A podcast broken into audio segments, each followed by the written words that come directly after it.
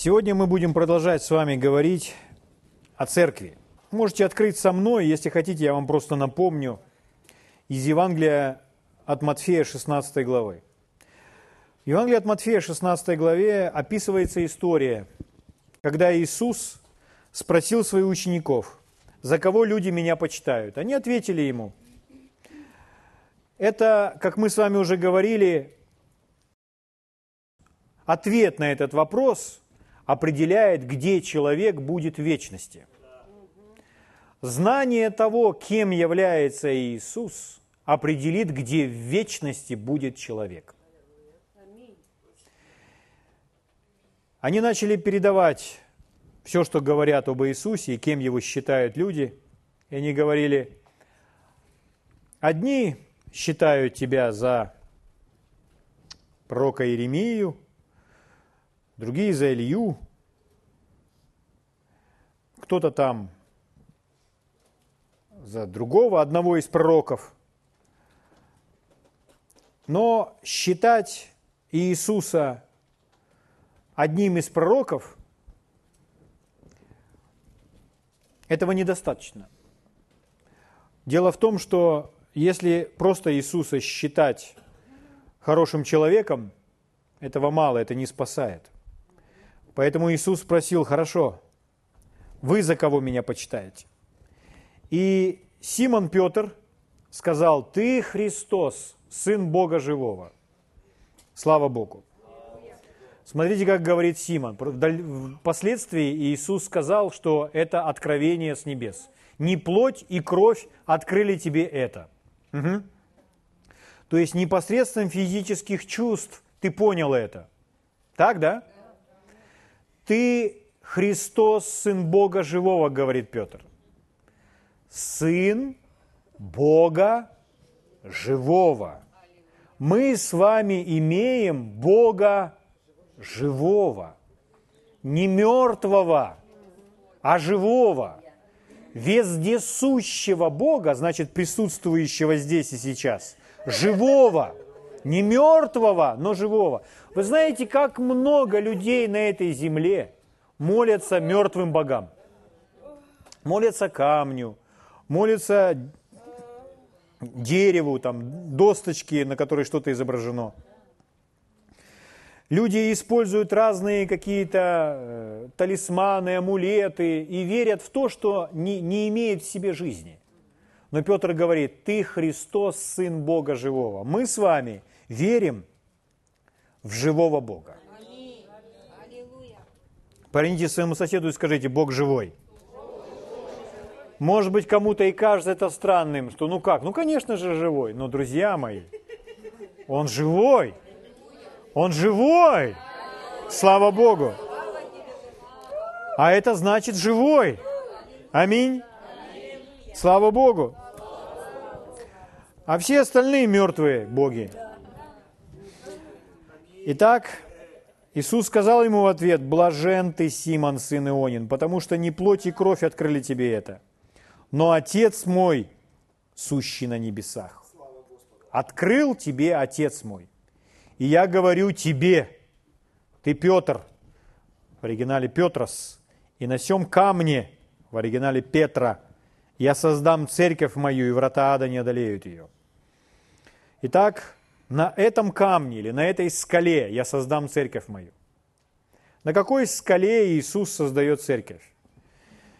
Ну, на том, что вышло из уст Петра, что Христос – Сын Бога Живого.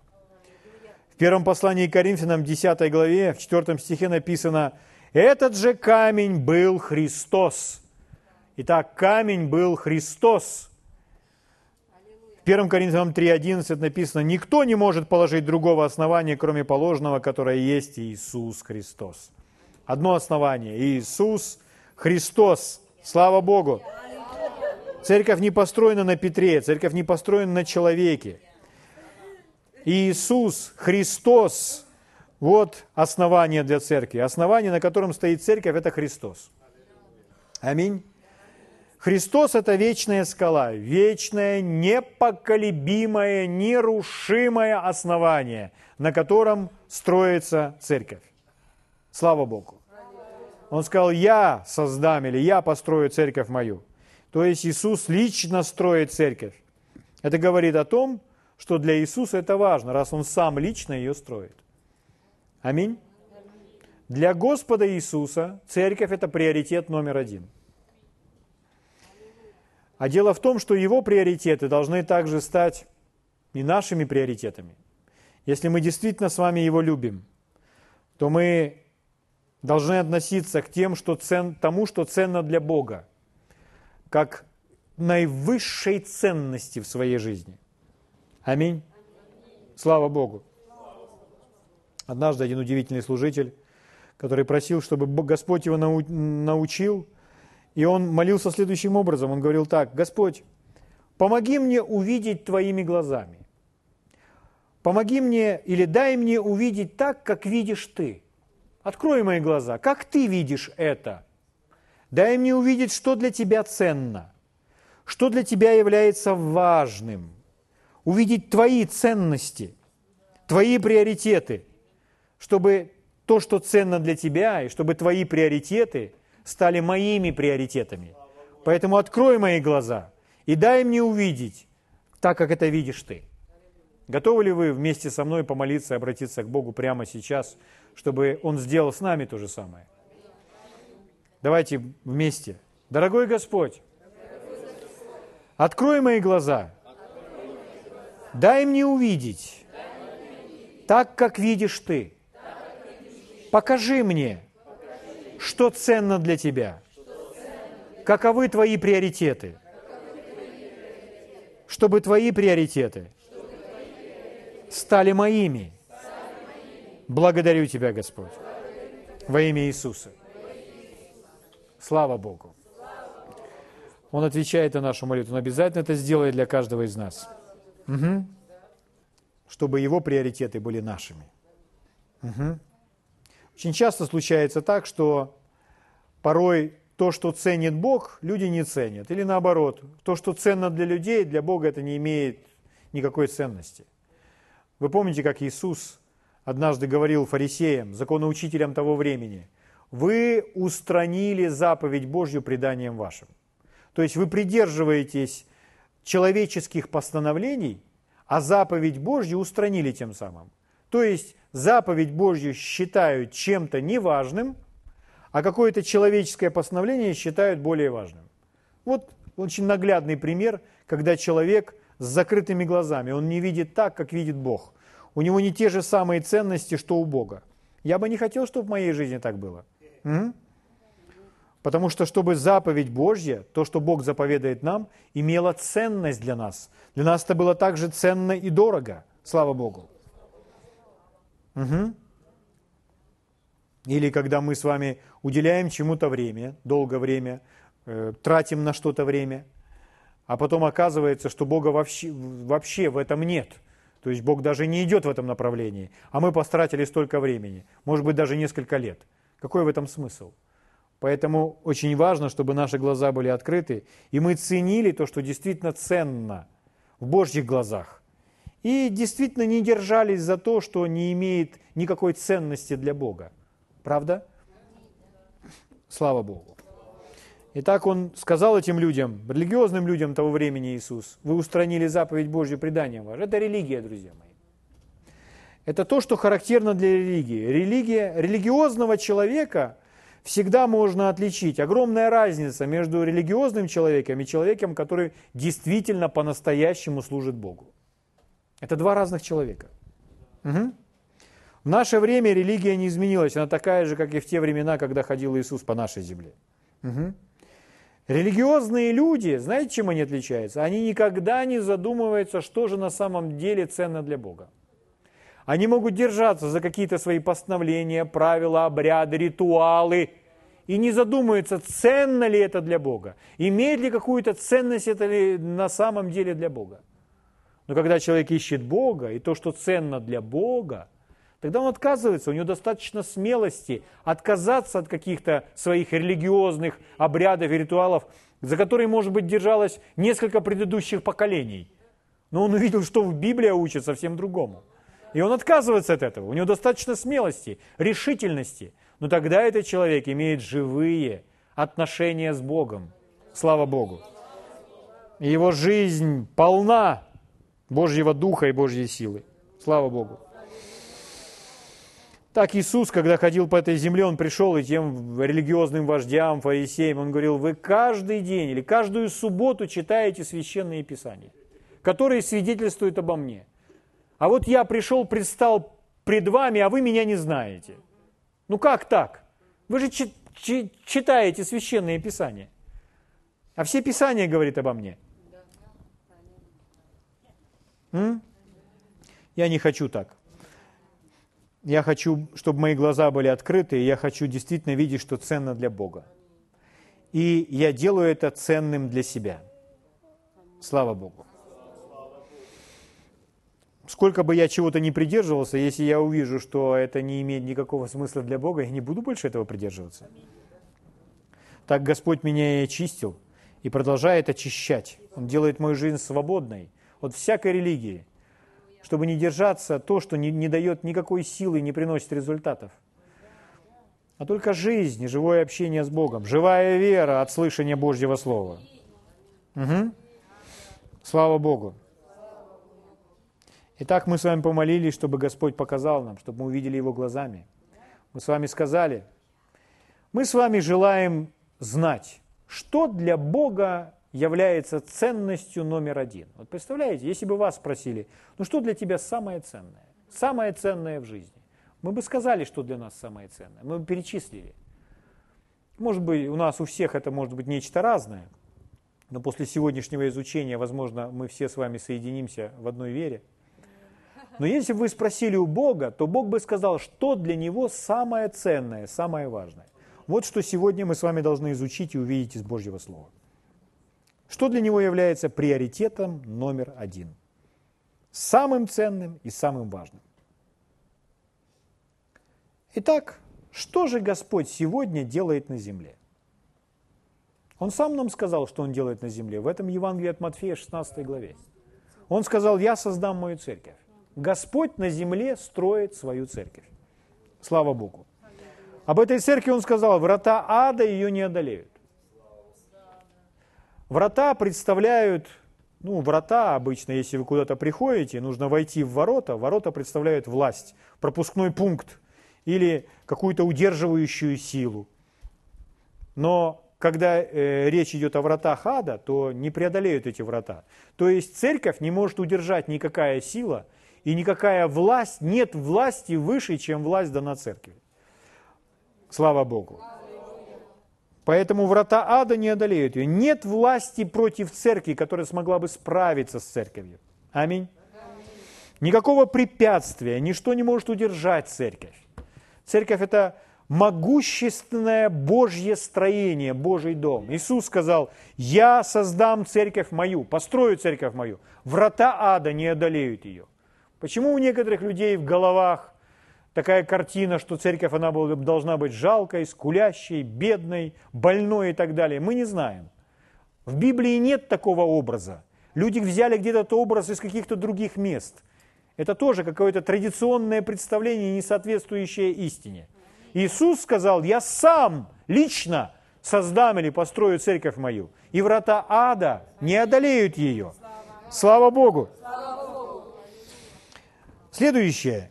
Так мы поняли, да? Дьявол не может победить церковь. В Библии сказано, что дьявол будет бегать от нас. В страхе. Он боится церковь. Особенно он боится, когда церковь в единстве поднимается и встает. Следующее. Церковь – это тело Христово. Откройте вместе со мной послание к Ефесянам. Послание к Ефесянам. Первая глава буду вам читать. Ефесянам 1, буду читать с 20 стиха. Речь идет о Божьей силе, которую Он воздействовал во Христе, воскресив Его из мертвых и посадив одесную себя на небесах. О! Отец воскресил Иисуса из мертвых, а потом посадил по правую руку от себя на небе. Можете видеть эту реальность? Слава Богу! А дальше написано, что это за место рядом с Отцом на небесах. Превыше всякого начальства и власти, и силы, и господства, и всякого имени, именуемого не только в всем веке, но и в будущем. Вот кто имеет всю власть. Слава Богу. 22 стих. «И все покорил». Вы увидели, как начинается 22 стих? «Все». Все покорил под ноги Его. Под ноги кого? Господа Иисуса Христа. Итак, Отец посадил Иисуса на небесах, превыше всякого власти, господства, имени, всякой силы. И все покорил, все покорил, все покорил, все покорил, все покорил под ноги Его. Под ноги, ноги, ноги, ноги Его. Аллилуйя. И поставил Его выше всего, выше всего, выше всего, выше всего. Аллилуйя. А дальше написано, главою церкви. Главою церкви. Главою, кто глава церкви? Кто глава церкви? Главою церкви, 25 стих, которая есть тело его. Про ноги читали? Под которые все покорено. А что есть церковь? Тело его. Ноги где? Они на теле. Аминь. Слава Богу. Итак, глава церкви, которая есть тело его. Итак, друзья мои, что есть церковь? Церковь – это тело Господа Иисуса Христа. Это не есть моя идея. Это не есть идея или мнение какого-либо человека. Это божественная иллюстрация, данная нам, какую мы должны понимать и видеть церковь. Он сравнивает, чтобы нам объяснить. И он говорит, церковь – это мое тело. Вот такой он нам ее представляет, чтобы нам было понятно. Итак, церковь – это есть его тело, полнота наполняющего все во всем. И все под его ноги покорено. Скажите, это какая-то жалкая несчастная церковь? Нет, это славная церковь. Дьяволу удалось навязать многим христиан, христианам, представление о том, что церковь должна быть жалкой, нищей, слабой и так далее. Но Библия нам рисует совсем иную картину церкви. Читая этот отрывок из Ефесянам, мы понимаем, что здесь не понимать, а верить надо, слава Богу. Аминь. Вопрос. Кто глава церкви? Что такое церковь? Церковь – это его тело. Тело Господа Иисуса Христа. Кто глава тела? Смелее. Кто глава тела?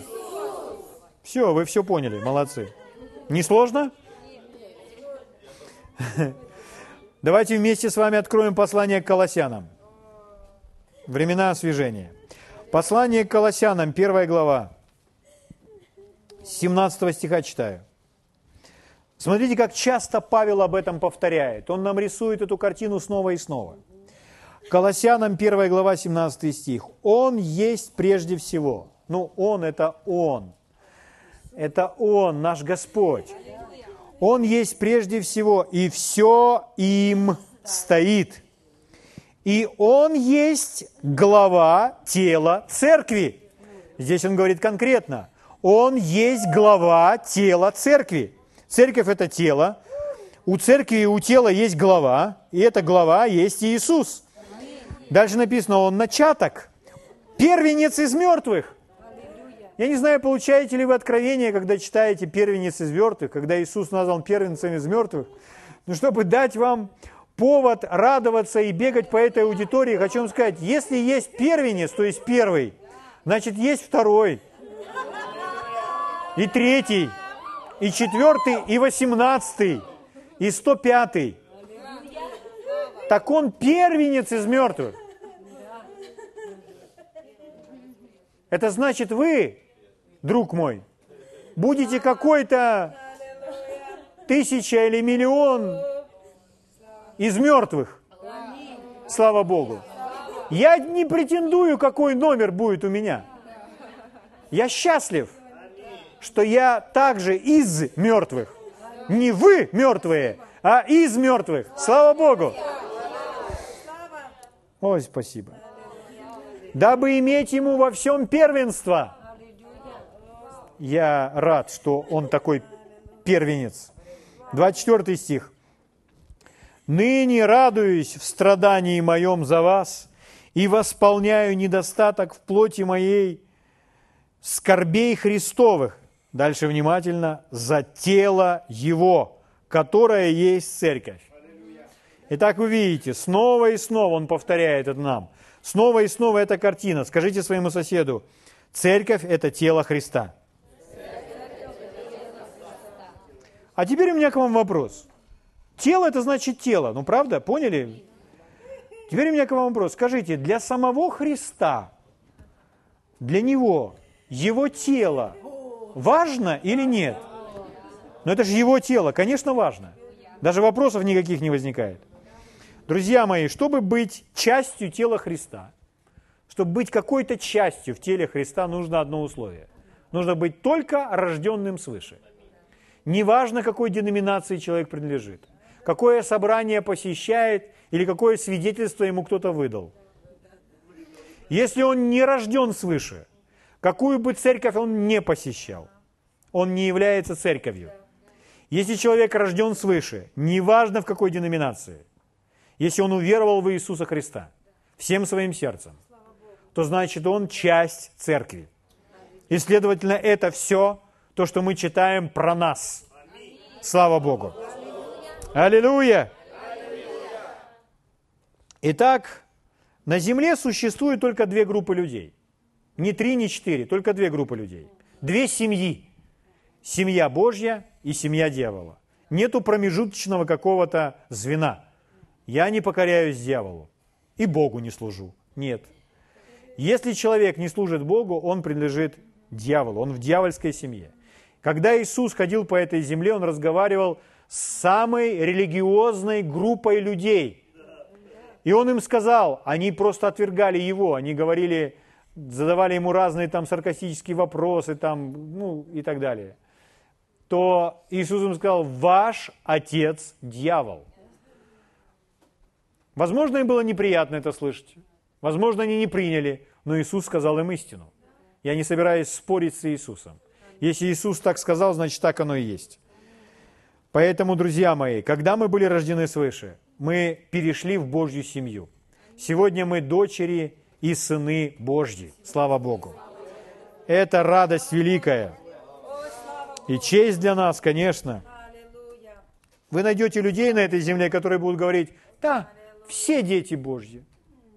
Но это не так. Не все дети Божьи на основании того, что говорил Иисус и тому, чему учит нас Библия.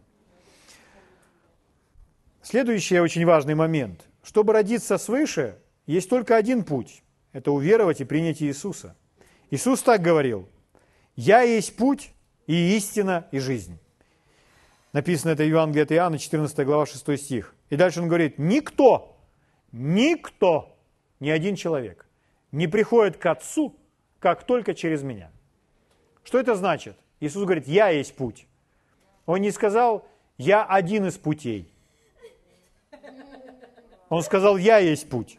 Что это значит? Существует только один путь к Богу.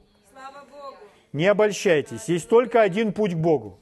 Не думайте, что кто-то, веря там в кого-то, непонятно в кого, тоже достигает Бога. Есть только один путь к Богу. Этот путь есть наш Господь Иисус. Еще раз говорю, Евангелие от Иоанна 14,6. Иисус сказал, «Я есть путь и истина и жизнь. Никто, никто, никто, никто не приходит к Отцу, как только, только, только, только через меня». Слава Богу! Итак, церковь, э, слово в греческом оригинале, которое мы с вами исследовали, звучит как «экклезия». Запомните вы это слово или не запомните, это не важно. Главное, чтобы вы знали, что оно означает. Церковь. Слово «церковь» порой немного нам сообщает, но это слово можно перевести как «собрание» или «собранные вместе». Очень хороший перевод «призванные», тех, которые позвали быть вместе. созванные вместе, например, как на городскую площадь. Но мы с вами призваны быть вместе. Когда мы говорим о том, что мы призваны быть вместе, и вот поэтому мы с вами здесь собрались сегодня, но вы думаете, ага, мы призваны быть вместе. Но мы не просто с вами призваны быть вместе в этой комнате, в этом зале. Мы призваны с вами одинаково верить в Господа Иисуса, иметь одни мысли и познания о Нем. Вот в чем мы с вами соединены. Слава Богу! Слава Богу! Слава Богу! Аллилуйя! Послание к Ефесянам давайте посмотрим, пятая глава. Двигаемся дальше. Ефесянам 5 глава. Читаю вам с 23 стиха. Здесь написано так. Сейчас мы с вами захватим учение и о браке, и о церкви. И так написано, потому что муж есть глава жены. Видите? Муж есть глава жены, как и Христос, глава церкви. Итак, он дает нам еще одну очень наглядную, понятную иллюстрацию. Он говорит, так же, как муж глава жены, точно так же Христос глава церкви. Угу. Если вы думаете, ой, у меня нет мужа, как же я со всем этим разберусь? Не переживайте, у вас есть Христос. Вы его церковь, поэтому все вам будет ясно и понятно. Хорошо. Итак, так же, как Муж есть глава жены, так и Христос глава церкви. Он же спаситель тела. Ну, то есть спаситель церкви. Итак, Христос глава церкви. И чему это подобно? Это подобно тому, как муж глава жены. Аминь. Христос глава церкви подобно, как муж глава жены. Очень интересная иллюстрация. Слава Богу. Иногда люди говорят о том, что, ну, муж-то глава, но мы все равно, мы вместе управляем. То есть у нас равноправие. Мы вместе управляем. Что, какой смысл в это вкладывают люди, непонятно. Может быть, по понедельникам правит жена, а по вторникам правит муж – но о чем говорит Библия? Библия говорит, мы прочитали, муж есть глава жены. Почему нам важно это понимать про мужа и про жену? Потому что это сравнение с церковью. Угу. И если это верно для мужа и жены, то это также верно для церкви и для Христа, потому что это как параллель. В 21 стихе, немножко выше туда, 21 стих написано, повинуясь друг другу в страхе Божьем. Раз написано повинуясь друг другу, значит мы все друг другу должны повиноваться. А дальше ниже написано, что муж есть глава жены, а еще, ну, не, а еще там написано, что жены повинуются своим мужьям. Сразу же, после повинуясь друг другу, а потом жены повинуйтесь своим мужьям. И люди думают, ну, жены повинуйтесь мужьям, но мы все равно должны друг другу повиноваться. Понятно, что написано повинуйтесь друг другу, написано в общем. Но когда кому-либо передана ответственность быть главой – то он главой является всегда. И он свое главенство не передает кому-то другому. Вы слышите меня? Муж всегда глава жены, точно так же, как Христос всегда глава церкви. Не бывает таких дней, когда Христос, глава церкви, обращается к церкви и говорит, ну сегодня не я буду управлять, а вы, поэтому сегодня я вам подчиняюсь. Такого не бывает и не будет никогда. Христос всегда является главой церкви. Поэтому, друзья, мужья всегда являются главами своих семей, своих жен, согласно Библии. Что это значит, сейчас увидим некоторые моменты, но не очень-то сильно напрягайтесь. Слава Богу.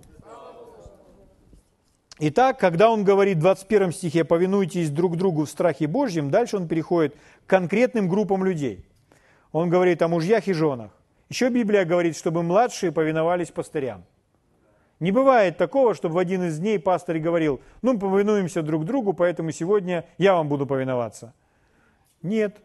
Всегда младшие повинуются пастырям, потому что ответственность лежит на пастыре. Пастырь поставлен главою церкви. Аминь. Так же, как Христос глава церкви. Так же, как муж – глава жены. Это неизменно. Угу. Как жена повинуется мужу? Как жене научиться повиноваться мужу? Очень просто. Посмотрите, как церковь повинуется Христу. Жена повинуется мужу в точности, как церковь повинуется Христу. Что-то вы как-то так притихли. Скажите аминь. Подчиняется ли Господь церкви? Господь церкви подчиняется? Нет, церковь подчиняется Господу. Поэтому точно так же и с женой, и с мужем. Вы думаете, ой, что ж это значит? Я должна все его команды выполнять. Но у вас есть два господина. У вас есть муж, который является вашей главой, и у вас есть Господь. И если то, что говорит ваш муж, будет идти в разрез с тем, что говорит Бог, кого вы будете слушаться? Ну, по, Полли Вигельсворт наглядный пример. Она сказала, он, он просто говорил ей, ну-ка, ты муж, глава жены, не пойдешь на собрание. Помните эту историю? Она сказала, дорогой, у меня есть Господь. Ты, конечно же, глава нашего семейства. Но у меня же есть еще тот, кто выше. Слава Богу. Хорошо, давайте немножко с мужьями разберемся. Мужья, никогда, никогда, никогда, никогда, никогда, никогда, никогда не говорите своим женам, ты должна мне повиноваться. Никогда не заставляйте жену вам повиноваться, покоряться, быть послушной. Никогда не оказывайте никакого давления. Почему? Потому что нам не сказано это делать. Там, где написано «жены, повинуйтесь мужьям», это вообще не нам сказано, это сказано нашим женам. Когда мужчина, когда муж требует от своей жены, чтобы она ему покорялась и подчинялась, это от дьявола. Даже если он использует Библию, это дьявол. Почему? Ну потому что посмотрите на главу церкви. Посмотрите на главу церкви, как он относится к церкви. Если церковь не желает делать то, что повелевает ей Господь. Скажите, Господь заставляет церковь это делать? Господь заставляет ему поклоняться, подчиняться, покоряться? Нет. Он предоставляет полную свободу выбора. Это ее выбор, церкви. Это выбор жены. Поэтому сказано жене, жена, повинуйся мужу. Поэтому, когда муж оказывает давление на жену, это нечто дьявольское. Это не библейское. Даже если он использует Библию, но это не есть библейское. Потому что это адресовано женам. Аминь. Слава Богу. Итак, следующее. Когда мы смотрим на пример этих взаимоотношений мужа и жены, и на пример взаимоотношения церкви и Господа, то мужья не должны разговаривать со своими женами как, ну, если мы главы, а мы же главы своих семейств, то муж не должен говорить с женой так, как с своей дочерью. Например, куда ты пошла? Ты что это делаешь? А ну прекрати сейчас же. Мы можем так говорить с дочерью или со своим ребенком. Правильно? Но жена не является нашей дочерью. Мужья, аминь? Слава Богу.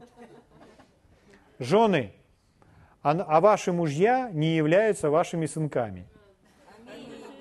Поэтому, если он пришел, а вы открываете дверь и говорите, де це ти шлявся стільки? Приперся. Давай бігом їсти та й мий руки, так давай, давай сідай. Нет. Это не сынок ваш. Это глава пришел. Аминь. Аминь. Люди с этой субординацией, они все перепутали. Писание говорит, чтобы мы относились, мужья к женам относились как к сонаследницам благодатной жизни. Правильно? А мужья, чтобы, а жены, чтобы повиновались своим мужьям как Господу. Для этого, конечно же, муж, он должен взять на себя ответственность, чтобы мудрые слова говорить. Я иду по такой, я как по тонкому льду на этой территории. Я понимаю, что у вас у всех сейчас там в голове свои какие-то истолкования пошли. Итак, мы не должны относиться, жены, мы не должны относиться к своим мужьям как к сынкам, как к своему, как к мальчику своему. Это глава. Глава пришел. Мы же к Богу так не относимся, правда? Некоторые пытаются. Они называют Бога Боженька. Где вы в Библии нашли, чтобы Бога Боженька называть? Мой Боженька мне помогает. Библию читайте. Не надо использовать уменьшительные суффиксы. Бог – это Бог, всемогущий, Создатель Вселенной. Слава Богу.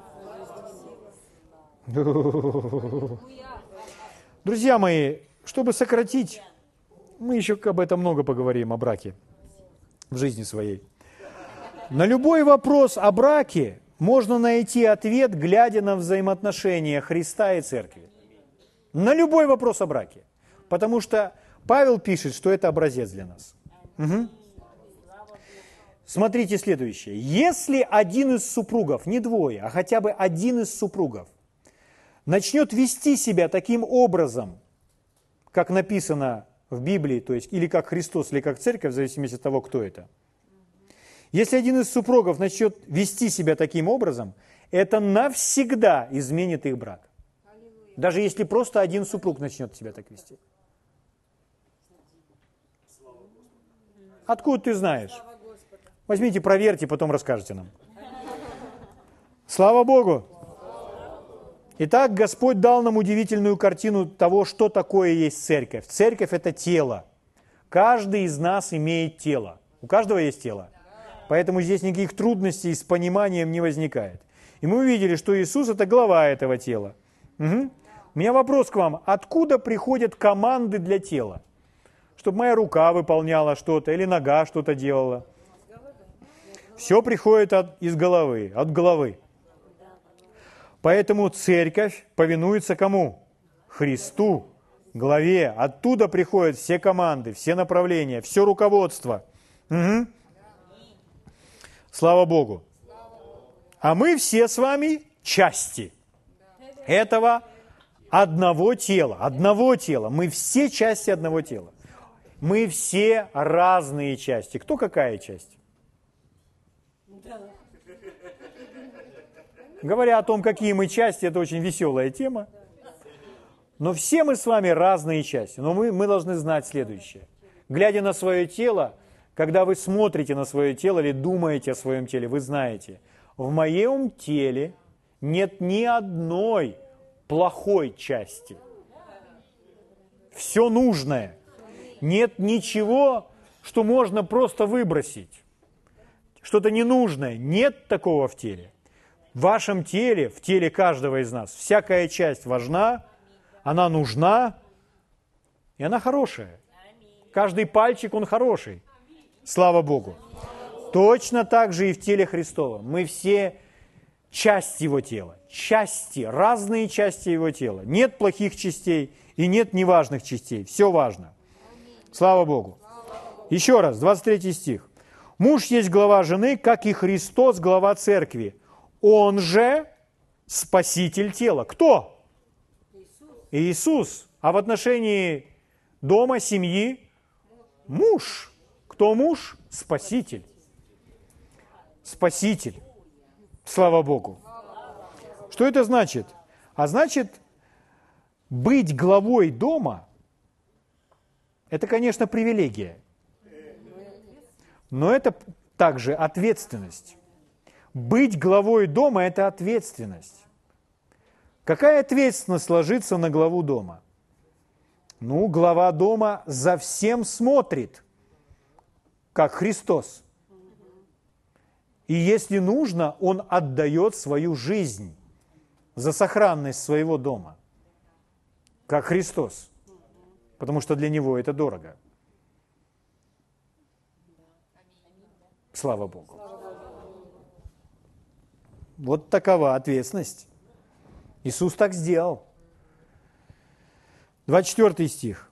«Но как церковь повинуется Христу, так и жены своим мужьям во всем».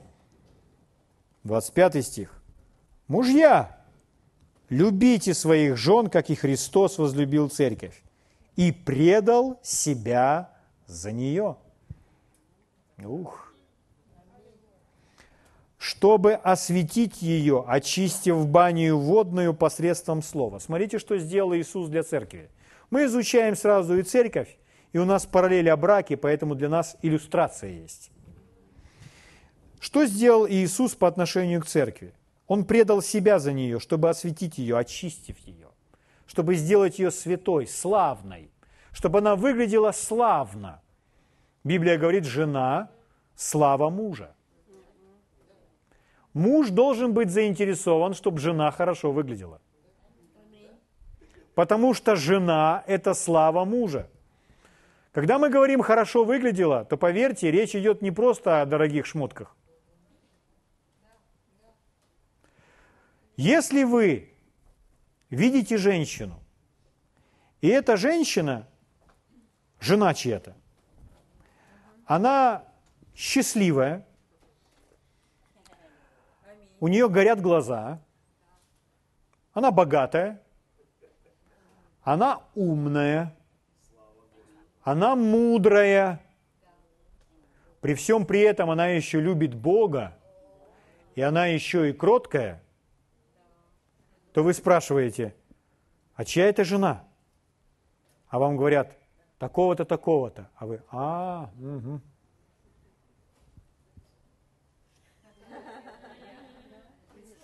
Жена – это слава мужа.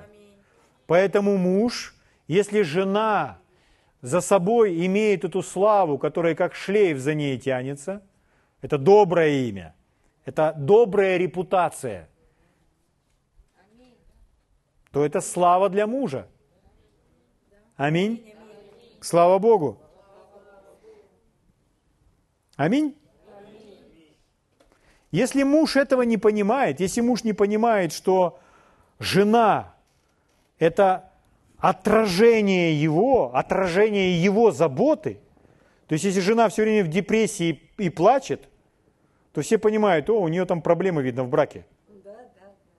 То есть камни-то в огород мужа. Если муж этого не понимает, она будет деградировать, жена, то это нехорошо же для него – это его репутация пострадает. Угу.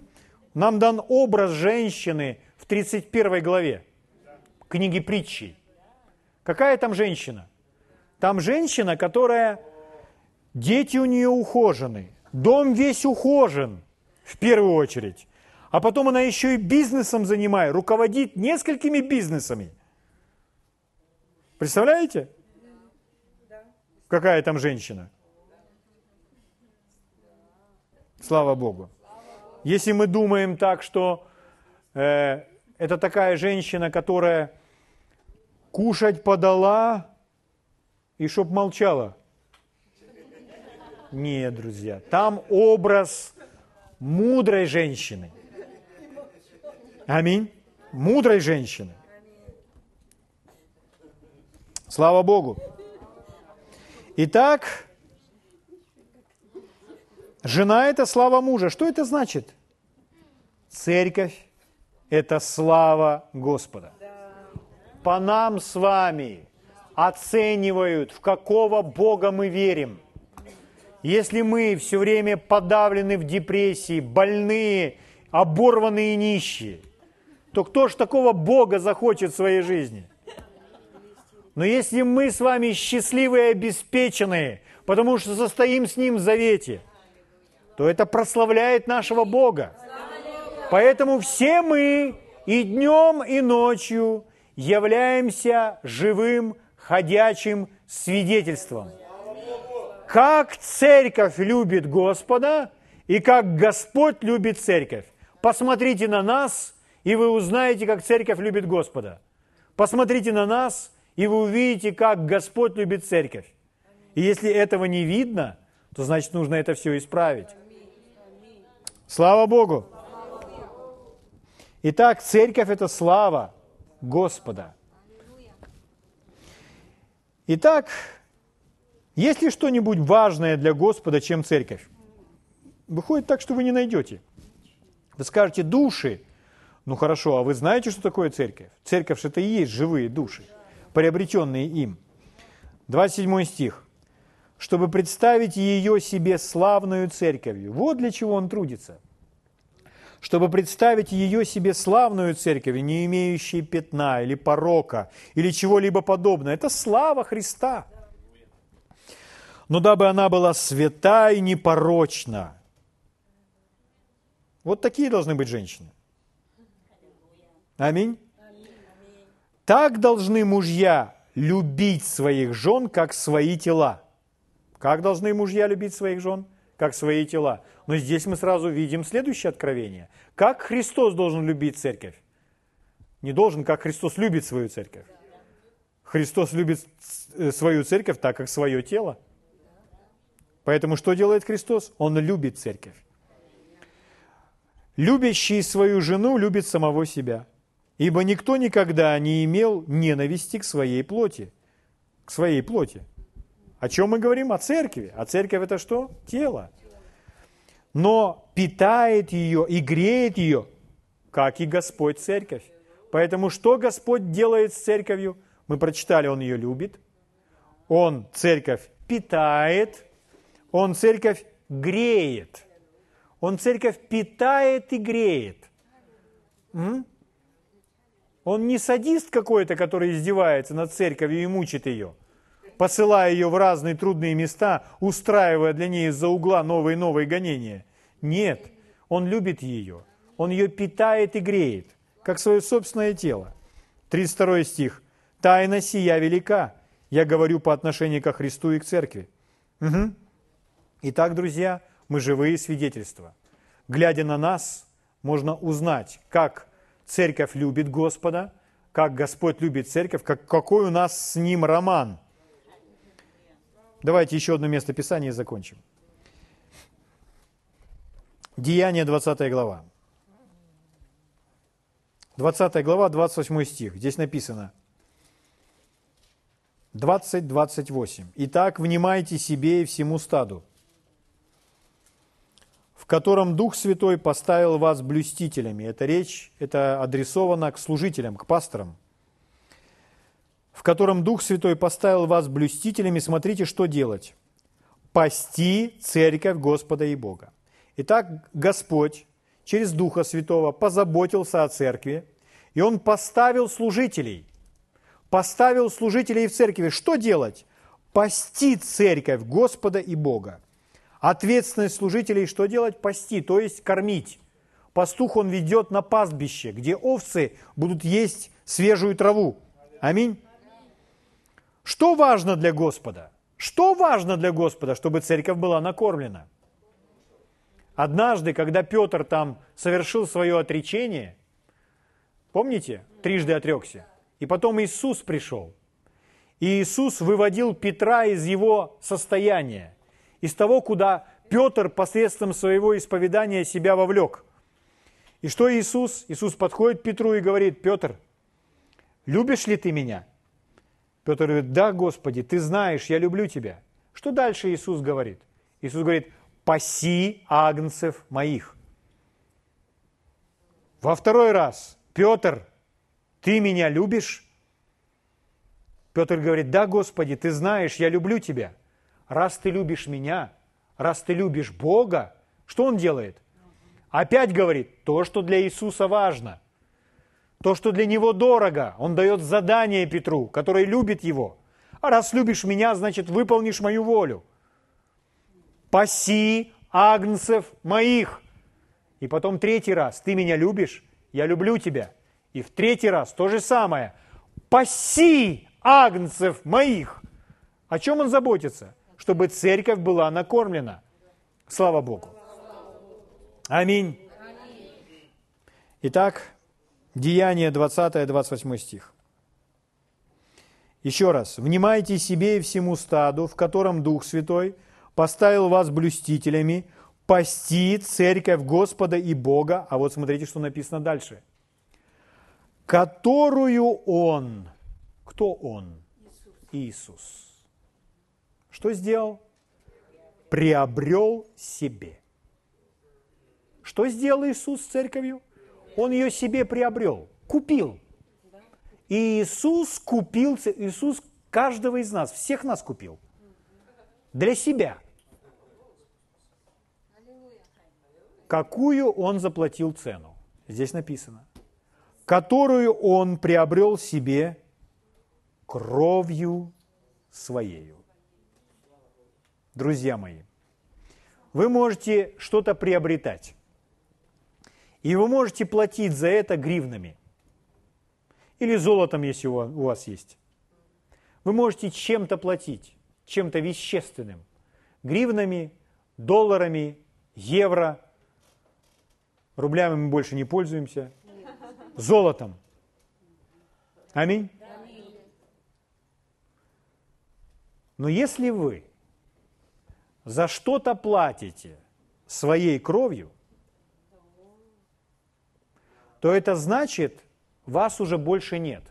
Отдавая свою кровь, вы отдаете свою жизнь. Вас уже нет. Вы просто умираете. Это самая великая цена, какую только можно заплатить.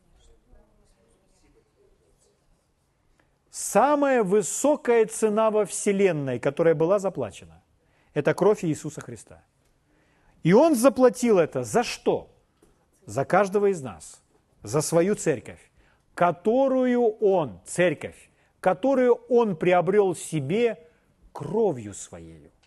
Скажите, есть что-то более дорогое для Бога, более ценное для Бога, более важное для Бога, чем церковь? Ищите в Библии, вы не найдете. Вот ради чего все, ради церкви. Аминь.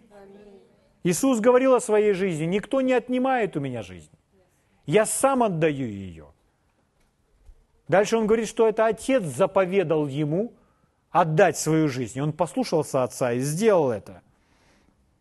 Петр говорит, нетленным серебром или золотом искуплены вы от суетной жизни, преданной вам от отцов, но драгоценной кровью Христа, как непорочного и чистого агнца. Вот за что он заплатил самую высочайшую цену во Вселенной. Угу. Это значит, церковь – наивысший приоритет Господа Иисуса Христа. И знаете, чем он занимается? Он строит свою церковь. И если мы с вами с Ним, и мы спрашиваем, Иисус, что ты делаешь? Что важно для тебя? А Он говорит, для меня важна моя церковь. Что ты делаешь, Господь? Я строю свою церковь. Какова наша реакция?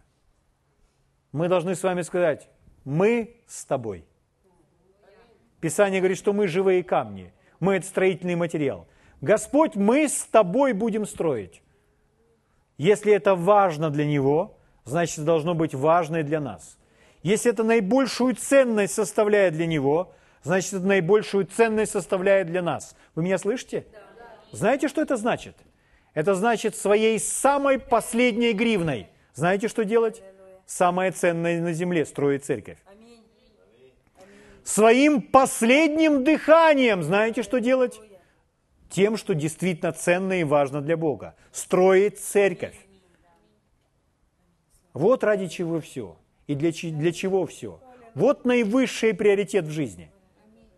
Вот ради чего стоит посвятить всю свою жизнь. Чему посвятили свою жизнь Павел и многие другие люди, о которых мы с вами знаем чему посвятил свою жизнь сам Господь Иисус. Поднимаемся мы утром в понедельник. Что самый наивысший приоритет нашей жизни? Строить церковь. Открываем глаза свои во вторник. Что самое важное сегодняшний день? Строить церковь. Просыпаемся в среду, в четверг, в пятницу, в любой день недели, в любой день в году. Что самое важное? Строить церковь. Это вечно. Аминь. Он заплатил своей кровью. Это то, что будет всегда. Слава Господу. Слава Господу! Вы видите его ценности, которые есть в сердце Отца. То, что мы с вами читаем в Писании. Вам не нужно просто верить мне на слово. Вам нужно смотреть эти места Писания с открытым сердцем и видеть, что это дорого для Бога. Аминь. Церковь, которую Он любит, которую Он питает и греет. Слава Богу. Давайте встанем и поблагодарим Его.